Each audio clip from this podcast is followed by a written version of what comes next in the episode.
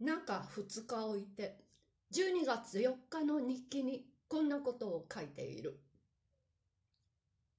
ゆうべは僕が水彩画を描いて到底ものにならんと思ってそこらに放っておいたのを誰かが立派な額にして欄間にかけてくれた夢を見た。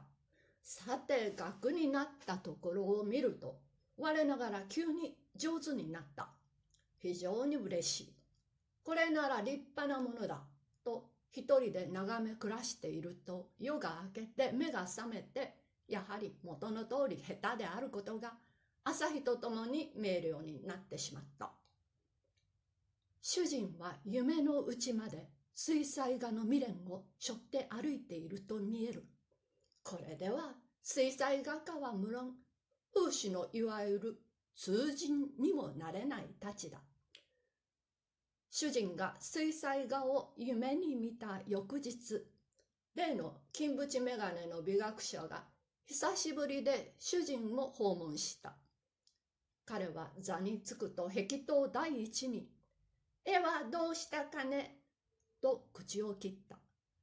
主人は平気な顔をして、君の忠告に従って写生を務めているが、なるほど、写生をすると今まで気のつかなかったものの形や色の精細な変化などがよくわかるようだ。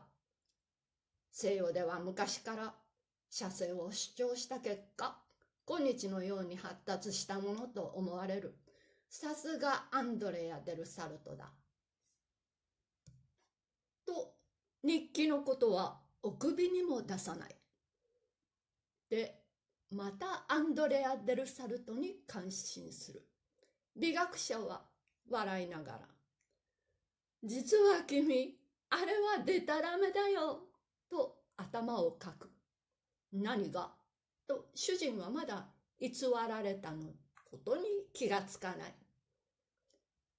何がって君のしきりに感服している。アンドレア・デルサルトさ。あれは僕のちょっと捏造した話だ。君がそんなに真面目に信じようとは思わなかった。はははは。と、大気悦の体である。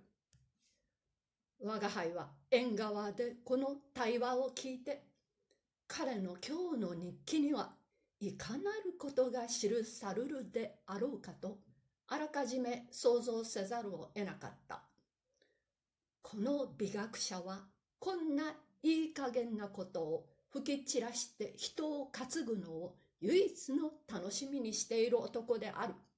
彼はアンドレア・デルサルト事件が主人の乗船にいかなる響きを伝えたかを豪も考慮せざる者のごとく得意になってシムのような話を喋った。